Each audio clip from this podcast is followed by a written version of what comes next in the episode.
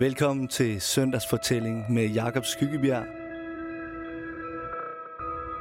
Hver uge en ny fortælling, indtalt som lydbog af forfatteren selv og udgivet som podcast til dig.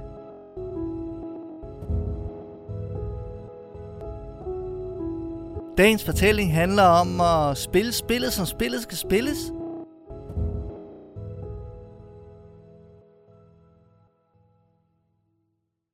Jorg stiller sig på terrassen uden for kunstnerlogen.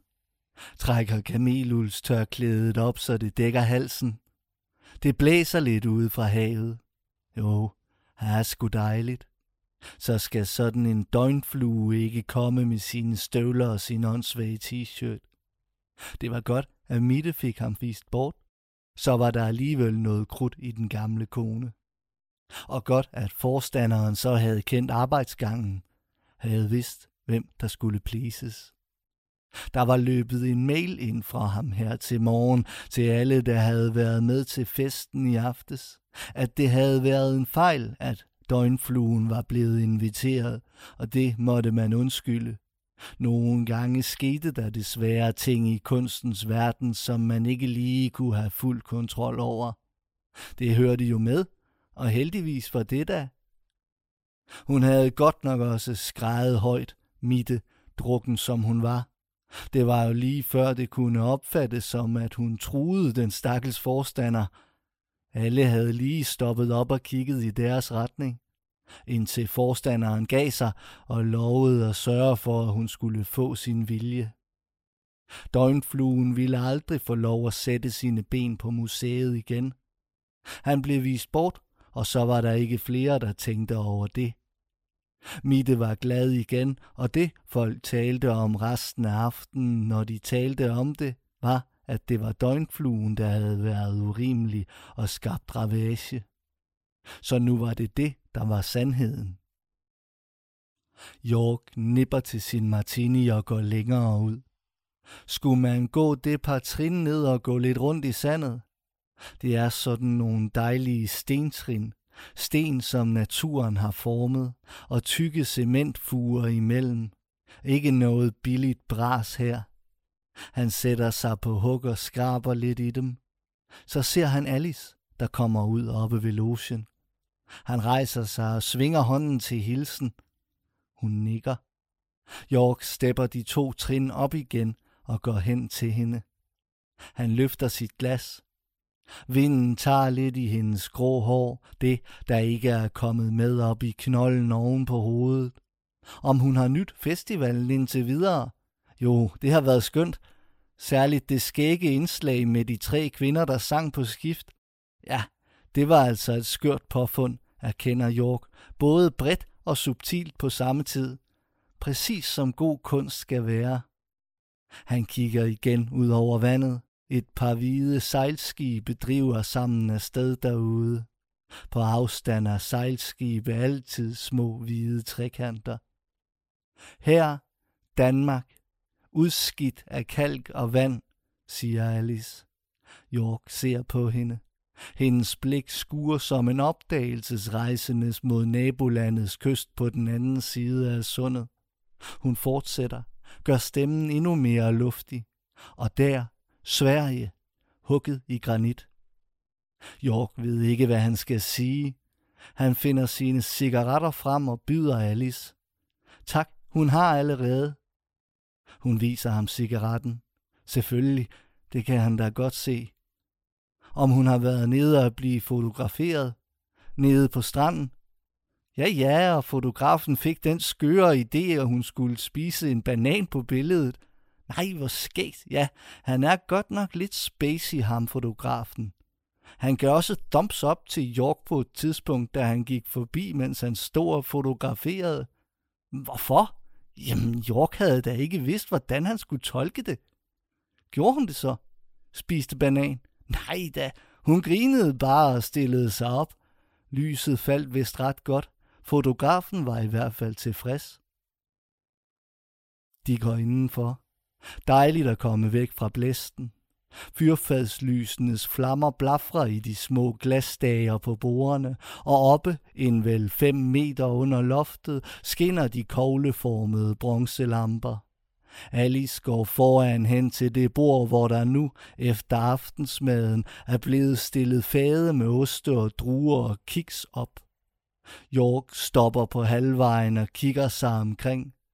Der sidder fem gråhårede mænd og får et glas rødvin, og ved bordet ved siden af en sorthåret kvinde i jakkesæt, der sidder og kigger i et blad. En tjener, der går og rydder af. Jorg kigger hen på Alice. Hun står med en tandstikker og stanger ost op på en tallerken. Skal han gå hen til hende? Eller vil hun komme tilbage? Skal han bare sætte sig ned?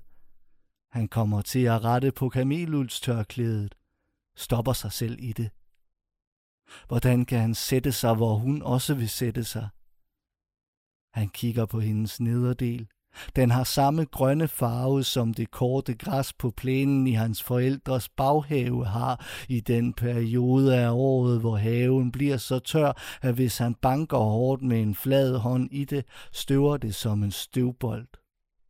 Den farve ser godt ud på Alice. Hun er ældre end han. Hvor meget ved han ikke. Han kan bare se, at hun holder sig godt. Bortset fra, at hendes næse er blevet lidt rød. Men det oppebæres faktisk, tænkte Jorg, da han mødte hende første gang, af hendes majestætiske statur. Det var til en reception for en digtcyklus, som en af afgangseleverne fra forfatterskolen udgav på forlaget Aktieselskabet. Et tilløbsstykke på en vinbar på Vesterbro. Forlaget havde satset godt på reklamen for bogen og allerede nomineret den til begge de i medierne bredt anerkendte priser, som de selv uddelte. De små lokaler var proppede. Folk kappede som at tale med den lyseste og mest forsigtige stemme.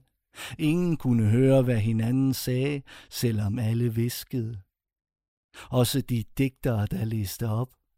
Da de alle tre havde optrådt, og det endelig var tilladt at klappe lidt, troede Jorg, at det kun var den første, der havde været på. Han var selvfølgelig, som de fleste andre, faldet lidt hen og havde kun hørt et par linjer hister her. Han stillede sig og ventede på, at der skulle blive plads i baren. Han kunne lige finde, kunne ikke være andet bekendt, de hundrede og tyve kroner i budgettet til et glas vin mere. Det her, var der en, der sagde, er en rigtig poesireception. Jorg vendte sig om. En kvinde, ældre end han, hvor meget var ikke til at sige, men hun holdt sig i hvert fald godt, stod og kiggede på ham med hovedet letbøjet forover og et næsten usynligt smil om de mørkerøde læber. Det var Alice. Alice havde sin mand med, Sven Holst. Jorg kendte ham udmærket godt fra avisen, tidligere agerende som en form for kunstner under navnet Baltasar, men havde siden valgt at gå universitetsvejen og blive professor. Han stod som den flade tusse han var og kiggede op på Jorg. Så sammensunken og tør som en papyrusrulle, og de runde briller og det runde hoved. Den bordeauxrøde bluse med skjorteflipperne stikkende ud over. Han havde selvfølgelig læst bogen allerede og spurgte Jorg ud om, hvad han syntes. Han var allerede i gang med at analysere den ind i tidens strømning. Han er her heldigvis ikke i dag, ser det ud til. Godt. Det er Alice, der er kunstneren, og Sven Holst, der bare er en gammel, sur professor. Jorg står stadig og glor på Alice, og så drejer hun pludselig hovedet og kigger tilbage. Skal du ikke have noget, siger hun. Så sidder de ved bordet. Jorg tænker over noget at sige. Han har taget et glas rødvin, som han sidder og drejer mellem fingrene. Han kan jo skåle, men han ved faktisk ikke, om det er noget, hun gør. Mm, den er god, den her, siger Alice. Har du smagt den? Hun holder et stykke ost op foran ham. Nej, den har jeg vist ikke lige fået med, siger han. Han kigger på osten på tandstikkeren. Hun har bidt af den. Men det kan være, jeg kan smage din. Alice lægger tandstikkeren ned på tallerkenen. Hun kigger på ham og kniber øjnene sammen. Desværre. Den er til mig selv. Men der er mere oppe på bordet. Jorg kigger derop, kigger så på Alice. Så rejser han sig og går op til ostebordet. Og tag lige et par stykker af den med til mig, kalder Alice. Dengang efter receptionen endte det med, at de tog hjem til hende og Sven Holst. Han, hun og Sven Holst og en eller anden veninde eller fan af digteren, det var ikke til at afgøre, som han i et langt øjebliks kodhed havde fået hævet med ved at berette om Alice og Sven Holsts lejlighed, selvom han ikke havde set den endnu. Han havde bare kigget på Sven Holst og fået en idé om, at med hans penge og med Alices talent og personlighed ville der være i hvert fald grundlag for et stilrent, minimalistisk, storslået hjem med små bitte borer. Nogle lige så lave som en fodskammel, havde han sagt til pigen, og nogle så høje, at de gik hende til skuldrene. Jorg havde lavet fakter, mens han fortalte, og mærkede sveden på sin pande. Det var sprutten, der gav ham vinger. Kvinden havde grinet en skrællende latter og grebet sin lyseblå håndtaske og var taget med. Sven Holst havde nikket af en taxa. Den holdt omgående ind. Han satte sig foran og snakkede lidt fornuft med chaufføren, mens Jorg sad bag i til højre, og ved siden af ham sad kvinden med den blå håndtaske, og til venstre sad Alice, og Jorg havde endnu ikke set det som en rimelig mulighed, at han og Alice skulle stikke af sammen eller noget. Han kommer tilbage til bordet med tallerkenen fuld af ost. Alice sidder og nipper til hans rødvin. Hvad er nu det? Har hun ikke lige afvist at lade ham smage hendes ost? Han sætter sig ned. Nå, er den god, siger han. Jeg har ikke selv smagt det nu. Alice tager en hånd op til munden. Hun er i gang med at tygge et nyt stykke ost. Undskyld, jeg blev bare nødt til at skylle efter med et eller andet, der ikke var danskvand. Alle ostene var begyndt at smage ens. Det er okay, siger Jorg, og her har du... Han begynder at smide stykkerne over på Alices tallerken. Noget mere af den, du godt kan lide. Hun kigger på ham. Jeg sagde to stykker. Du har hentet fem. Jamen, jeg kan også tage dem. Gør det. Hjemme ved Sven Holst, for det var jo selvfølgelig faktisk Sven Holsts lejlighed, dansede de til høj musik i den store stue med det oktagonformede glastag. Skoenes sparken hen over sillebensparketten var en musik i sig selv. Sven Holst dansede selvfølgelig ikke. Han sad og kiggede på, rejste sig en gang imellem og valgte en ny plade, som de andre så enten bifaldt eller buede ad. Jorg og kvinden og Alice dansede i ring. Alice knipsede med fingrene og viste de mest utrolige trin. Alverdens kultur var til stede i de måder, hun kunne bevæge sin krop på. Ved siden af hende var det tydeligt, at de andre kun var uprøvede børn, der havde fået lov at tumle lidt om benene på de voksne. Så havde kvinden pludselig fået nok og ville have gang i en limbo i stedet. Er I måske blevet for fine til limbo? Skreg hun og ville have Sven Holst til at holde kosteskaftet. Men så faldt hun ned oven i ham i stolen, da hun lænede sig ind over ham for at spørge. Hun var selvfølgelig også efterhånden ret fuld. Sven Holst greb hende og prøvede at hjælpe hende op og stå, men hun slog hans hænder væk. Hun kunne godt selv. Skal du op og se den artist talk med ham amerikaneren, der kommer nu, siger Alice. Jorg ved ikke noget om nogen amerikaner. Han har ikke kigget i programmet for aftenen. Jo, det havde jeg da overvejet, siger han, og kommer straks i tanke om, at det nok ikke er noget, Alice bryder sig om. At han kun har overvejet det, at han ikke faktisk har planlagt sit eget personlige program, de ting, han absolut må se, hvor han skal ind som en af de første og sidde ned. Ja, den skulle være ret raffineret, hans kunst, siger Alice. Jeg har ikke set andet end den lille smule, der var i kataloget, og det er jo ikke nok til at bedømme det. Heller ikke jeg, siger Jorg, men jeg kan godt lide at opdage ting på den måde, at gå ind til noget, jeg ikke ved, hvad er. Alice smiler. Ja tak, det ved jeg. Hun drikker igen af hans rødvin. Men jeg skal ikke se ham. Jeg skal med Sven Holst over i forstanderens hus. Vi er inviteret over til et glas. Desværre. Jorg griber ud efter rødvinsglasset. Han prøver at tømme det, men han kan kun få halvdelen ned. Efter pigen var faldet ned i favnen på Sven Holst, havde hun glemt alt om limboen. Eller hun sagde i hvert fald ikke mere om den. Hun gik på toilettet og kom tilbage og drak to drinks og sagde, at hun var træt og havde det dårligt. Og Jorg tilbød at følge hende i taxaen, men hun ville hellere gå. Hun boede lige i nærheden, sagde hun. Døren smækkede efter hende, og musikken blev dæmpet, og det hele var ind med, at Jorg og Sven Holst blev bænket i de to lænestole i stuen og sat til at drikke konjak sammen efter husets tradition, selvom ingen af dem havde lyst til det. Men det endte alligevel med at blive lidt hyggeligt, da det bare var de to, der sad der. De var jo fulde. Sven Holst havde fortalt om anmeldergerningen, hvordan han som anmelder var endt med alligevel at være den egentlige kunstner, i det det var ham, der bestemte, hvad der måtte leve og hvad der måtte dø. Værkerne, som kunstnerne leverede, var blot det materiale, som guderne havde til deres disposition, når de skabte morgendagens virkelighed. Jorg havde noget at glæde sig til.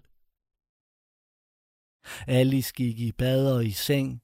Hun kom ind i sin natkåbe og sagde godnat, og at det havde været hyggeligt, og en time senere fulgte Sven Holst Jorg ud til en taxa, han havde ringet efter et kvarter forinden. Jorg faldt i søvn på vejen hjem, prøvede at holde sig vågen, spurgte chaufføren, om han måtte skifte kanal på radioen, men faldt så i søvn igen. Han vågnede nogle hundrede meter fra sit hjem og sagde til chaufføren, at han bare kunne sætte ham af der. Så står Sven Holst pludselig ved dem der ved bordet. Han har en sort bluse på denne gang. Han ligner en præst med de små hvide skjorteflipper ud over kraven. Hans ansigt er lige så solbrændt som altid.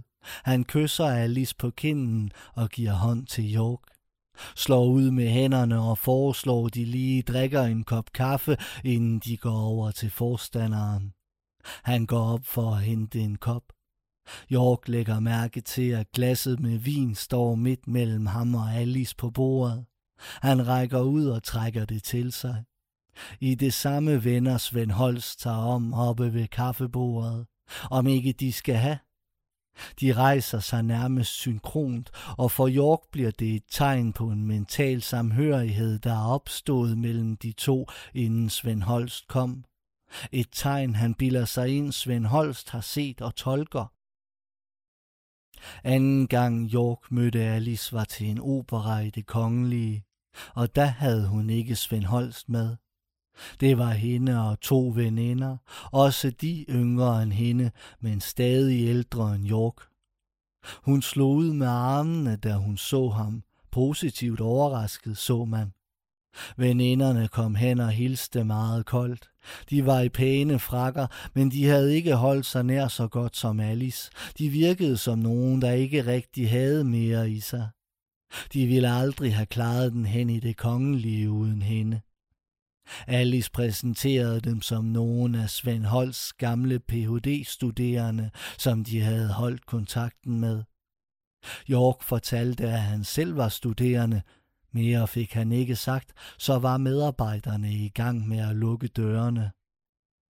De skulle sidde i hver deres side af salen. Jorg oppe på balkongen i damesiden, og de på de forreste rækker i kongesiden. Tæppet gik. En kvinde stod midt på scenen i en champagnefarvet kjole med armene strakt op over hovedet og ansigtet vendt mod gulvet. Der var stille i salen. Jorg kiggede ned mod Alice og veninderne. Han kunne se dem i lyset fra scenen. Alices ansigt og hendes grå hår tog farve af det rødgyldne skær fra scenen. Så begyndte kvinden at synge.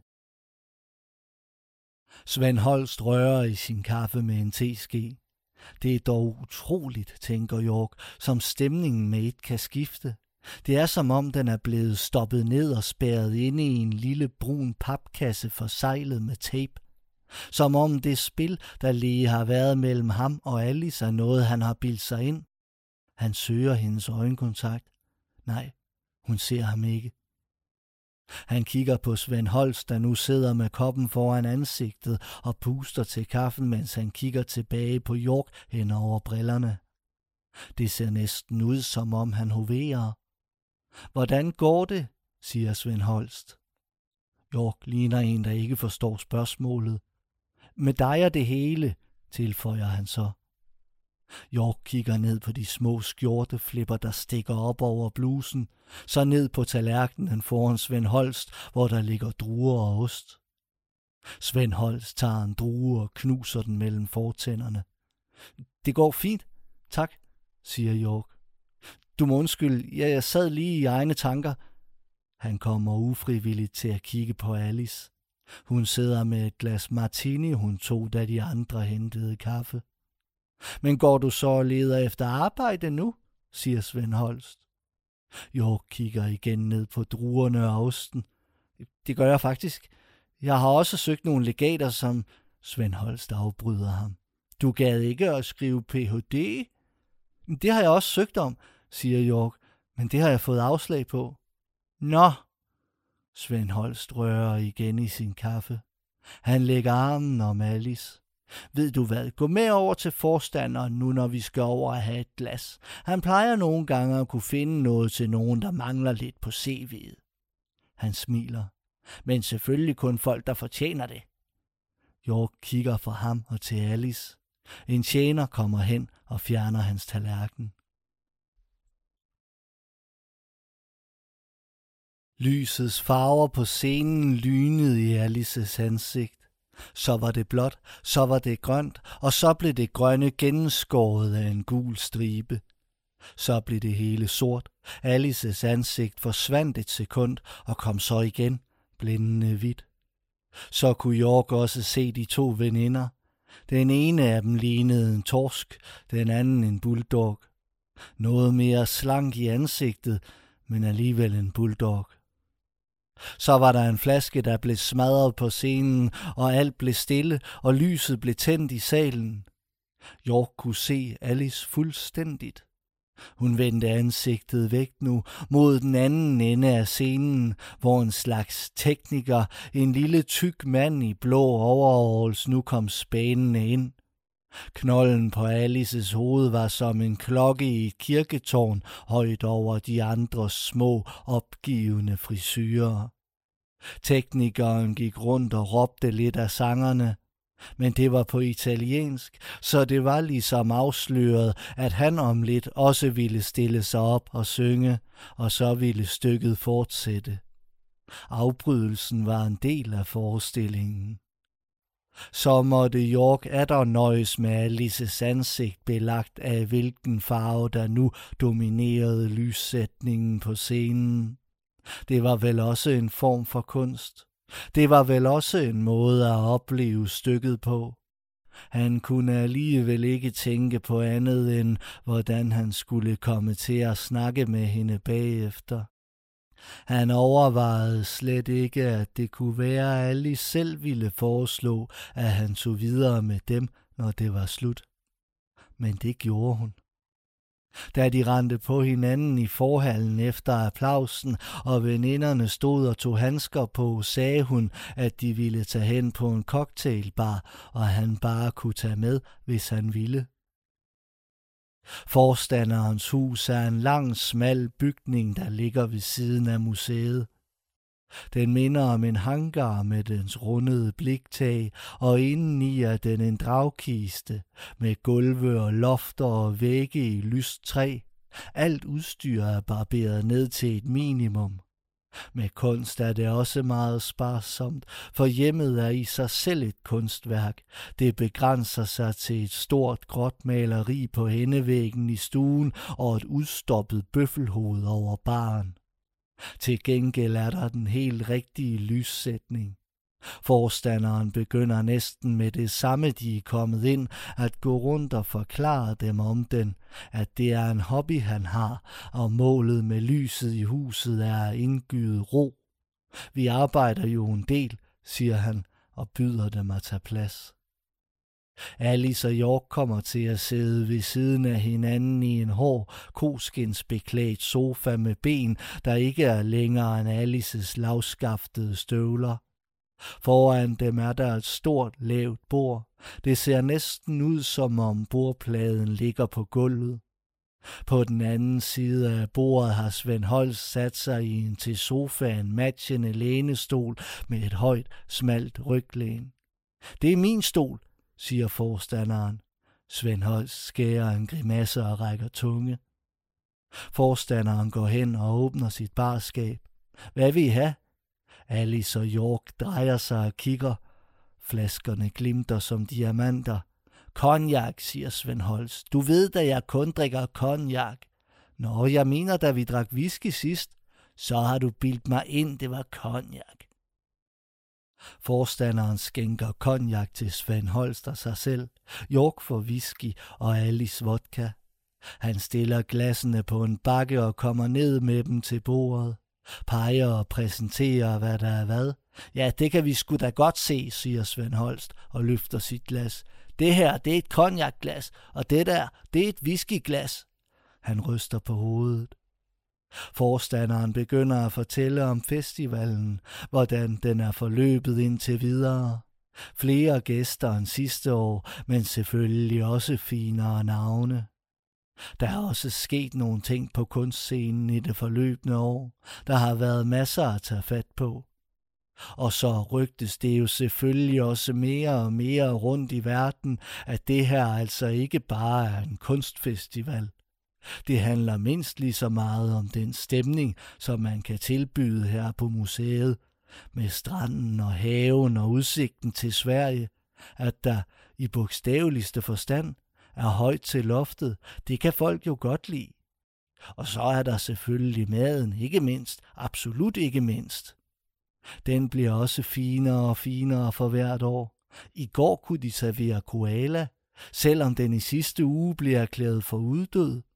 Den var ganske uspiselig, sej som gummi og smagte så stærkt af eukalyptus, at både øjne og næse brændte og løb i vand, på trods af at kokkene havde gjort deres bedste. "Normalt spiser man dem jo heller ikke," siger forstanderen, "men nu, hvor alle snakker om den, tænkte jeg, at det kunne være sjovt at give vores gæster den oplevelse." "Den er kun funktionelt uddød," indvender Sven Holst. "Man har stadig masser af dem i fangenskab, man kan afle på." Der var ikke langt hen til cocktailbaren, men de tog alligevel en taxa. Jorg kom til at sidde bagi og ved siden af Alice denne gang. Hendes hånd gled ned på hans lår. Veninden, der sad foran, stillede ind på Pop F M. Pet Shop Boys sang "Go West". "Together we will fly so high, together tell all your friends goodbye." Så var de der. Cocktailbaren lå lige en halv etage under jorden. Væggene dernede var beklædt med mørkt, blankt træ, og stolene og sofaerne med sort læder. De satte sig ind i det bagerste rum. Jorg kiggede på menukortet, intet til under hundrede kroner, og han var jo studerende. Og lige midt i den aller værste eksamensfase, han havde så meget, han skulle læse, han havde hverken tid eller råd til at sidde der. Tjeneren kom, og veninderne begyndte at bestille. De tog nogle af de dyreste drinks og fniste. Jorg blev ærgerlig. Så blev det hans tur. "Ja, hmm," sagde han og kiggede ned gennem menukortet. Han kløede sig på hagen, kiggede op på Alice. Så lænede hun sig hen imod ham. "Jeg tror nok, Benedikte betaler." Jorg kiggede hen på veninderne. Benedikte, det var Torsken. Hun åbnede sin håndtaske og viste ham en stak pengesedler.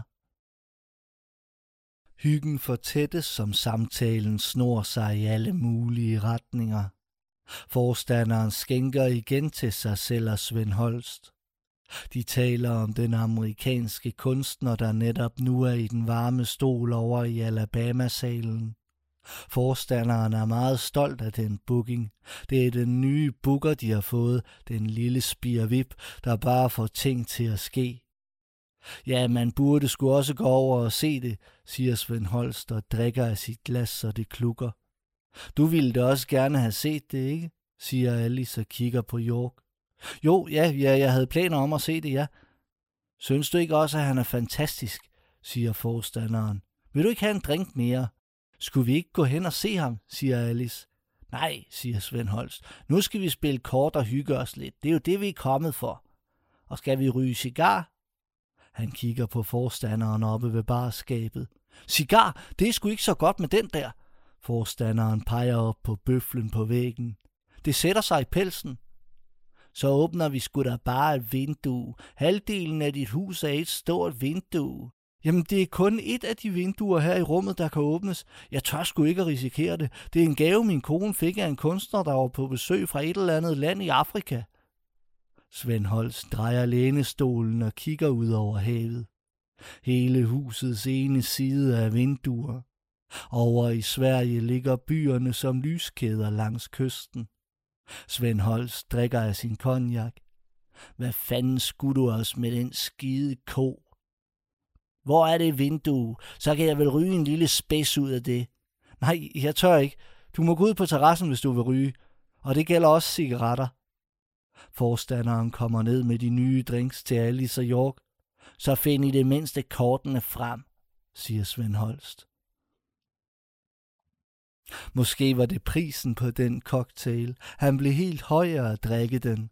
Han følte sig som en, der var noget. Snart sad han lænet ind over bordet og snakkede med veninderne. Alice lavede et eller andet på sin telefon. Tanken strejfede ham, at det var Sven Holst, hun sad og skrev med. Men han var ligeglad. Det var jo ham, hun sad her med. Og snart vendte Alice også tilbage til samtalen og sad og skrabbede op som en, der ejede hele verden, ligesom de andre. De begyndte at daske til hinanden, når de ville have ordet. Veninderne bestilte nye drinks, også en til Jorg, en høj orange cocktail. De grinede sammen. Jorg gik ud på toilettet. Det var også noget helt specielt. Holdt i samme mørke tone som barn, men den ramme stank af pis kunne man ikke blive fri for. Han tørrede sine hænder i deres fugtige grå håndklæde.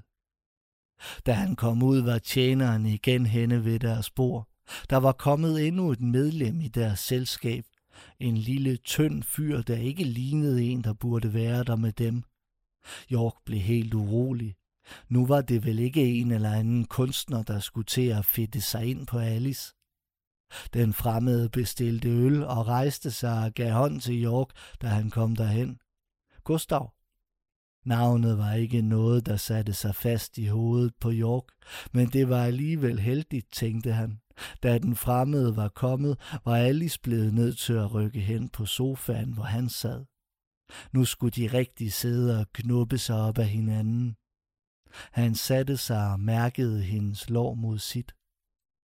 Gustav var humorist. Han sagde ting, der fik både veninderne og Alice til at grine, og efterhånden begyndte Jorg også at grine ligesom dem, og pludselig var de alle blevet publikummer til en soloforestilling med Gustav, og så var det, han mærkede Alices hånd.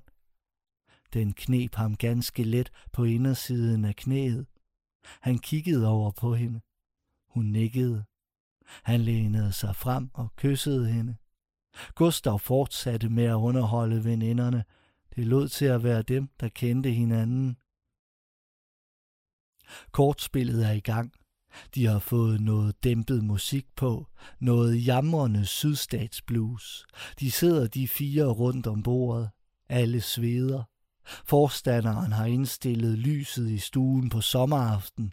Det taler perfekt til den indigoblå himmel, man ser over havet. Forstanderen smider to konger. Jorg kan ikke lægge ned.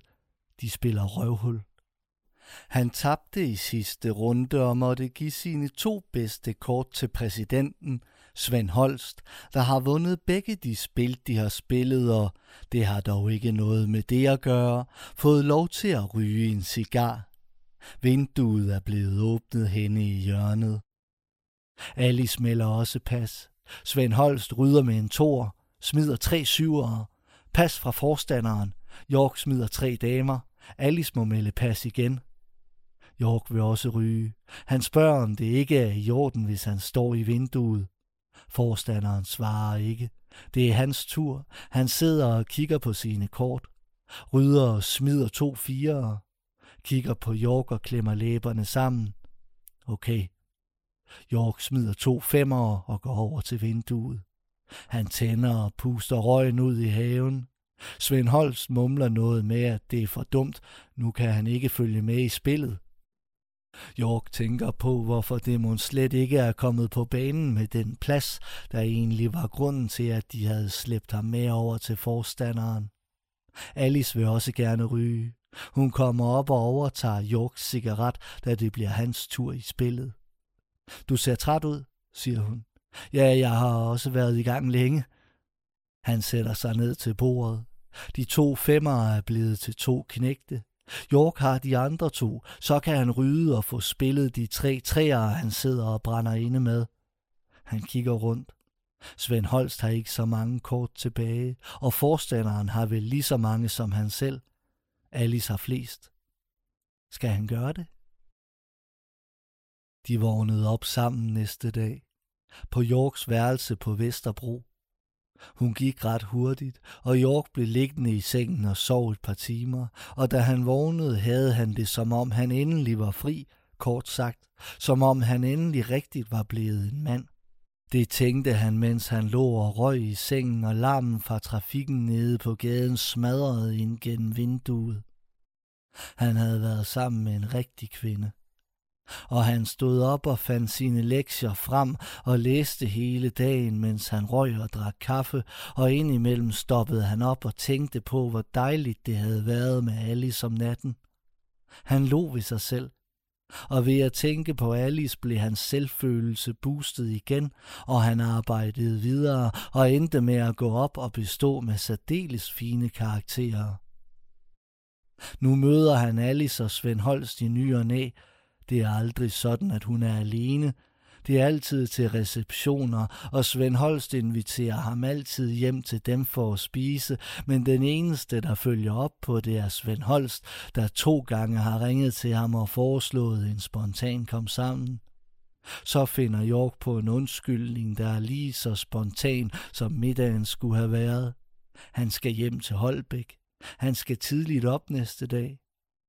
Nu er det et par måneder siden, han så dem sidst til en digtoplæsning på Børsen. Han stod og drak Heineken med dem en halv times tid. Hans følelser for Alice havde fortaget sig. Det var ved at være halvandet år siden, de stødte sammen første gang, og siden da havde hun været garderet af Sven Holst. Han skålede med dem og åbnede en øl mere. Da havde han også kameluldstørklædet på. Spillet ender med, at Jorg bliver præsident, Sven Holst bliver vicepræsident, forstanderen vicerøvhul og Alice bliver røvhul.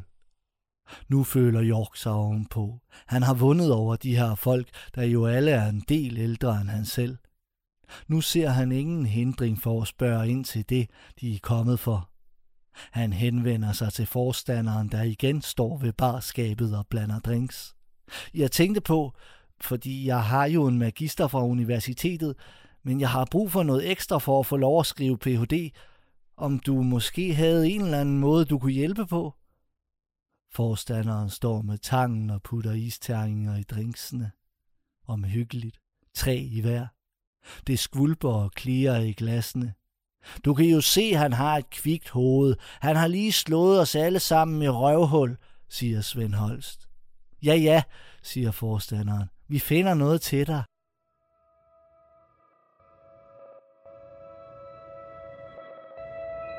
Tak fordi du lyttede til Søndags Fortælling.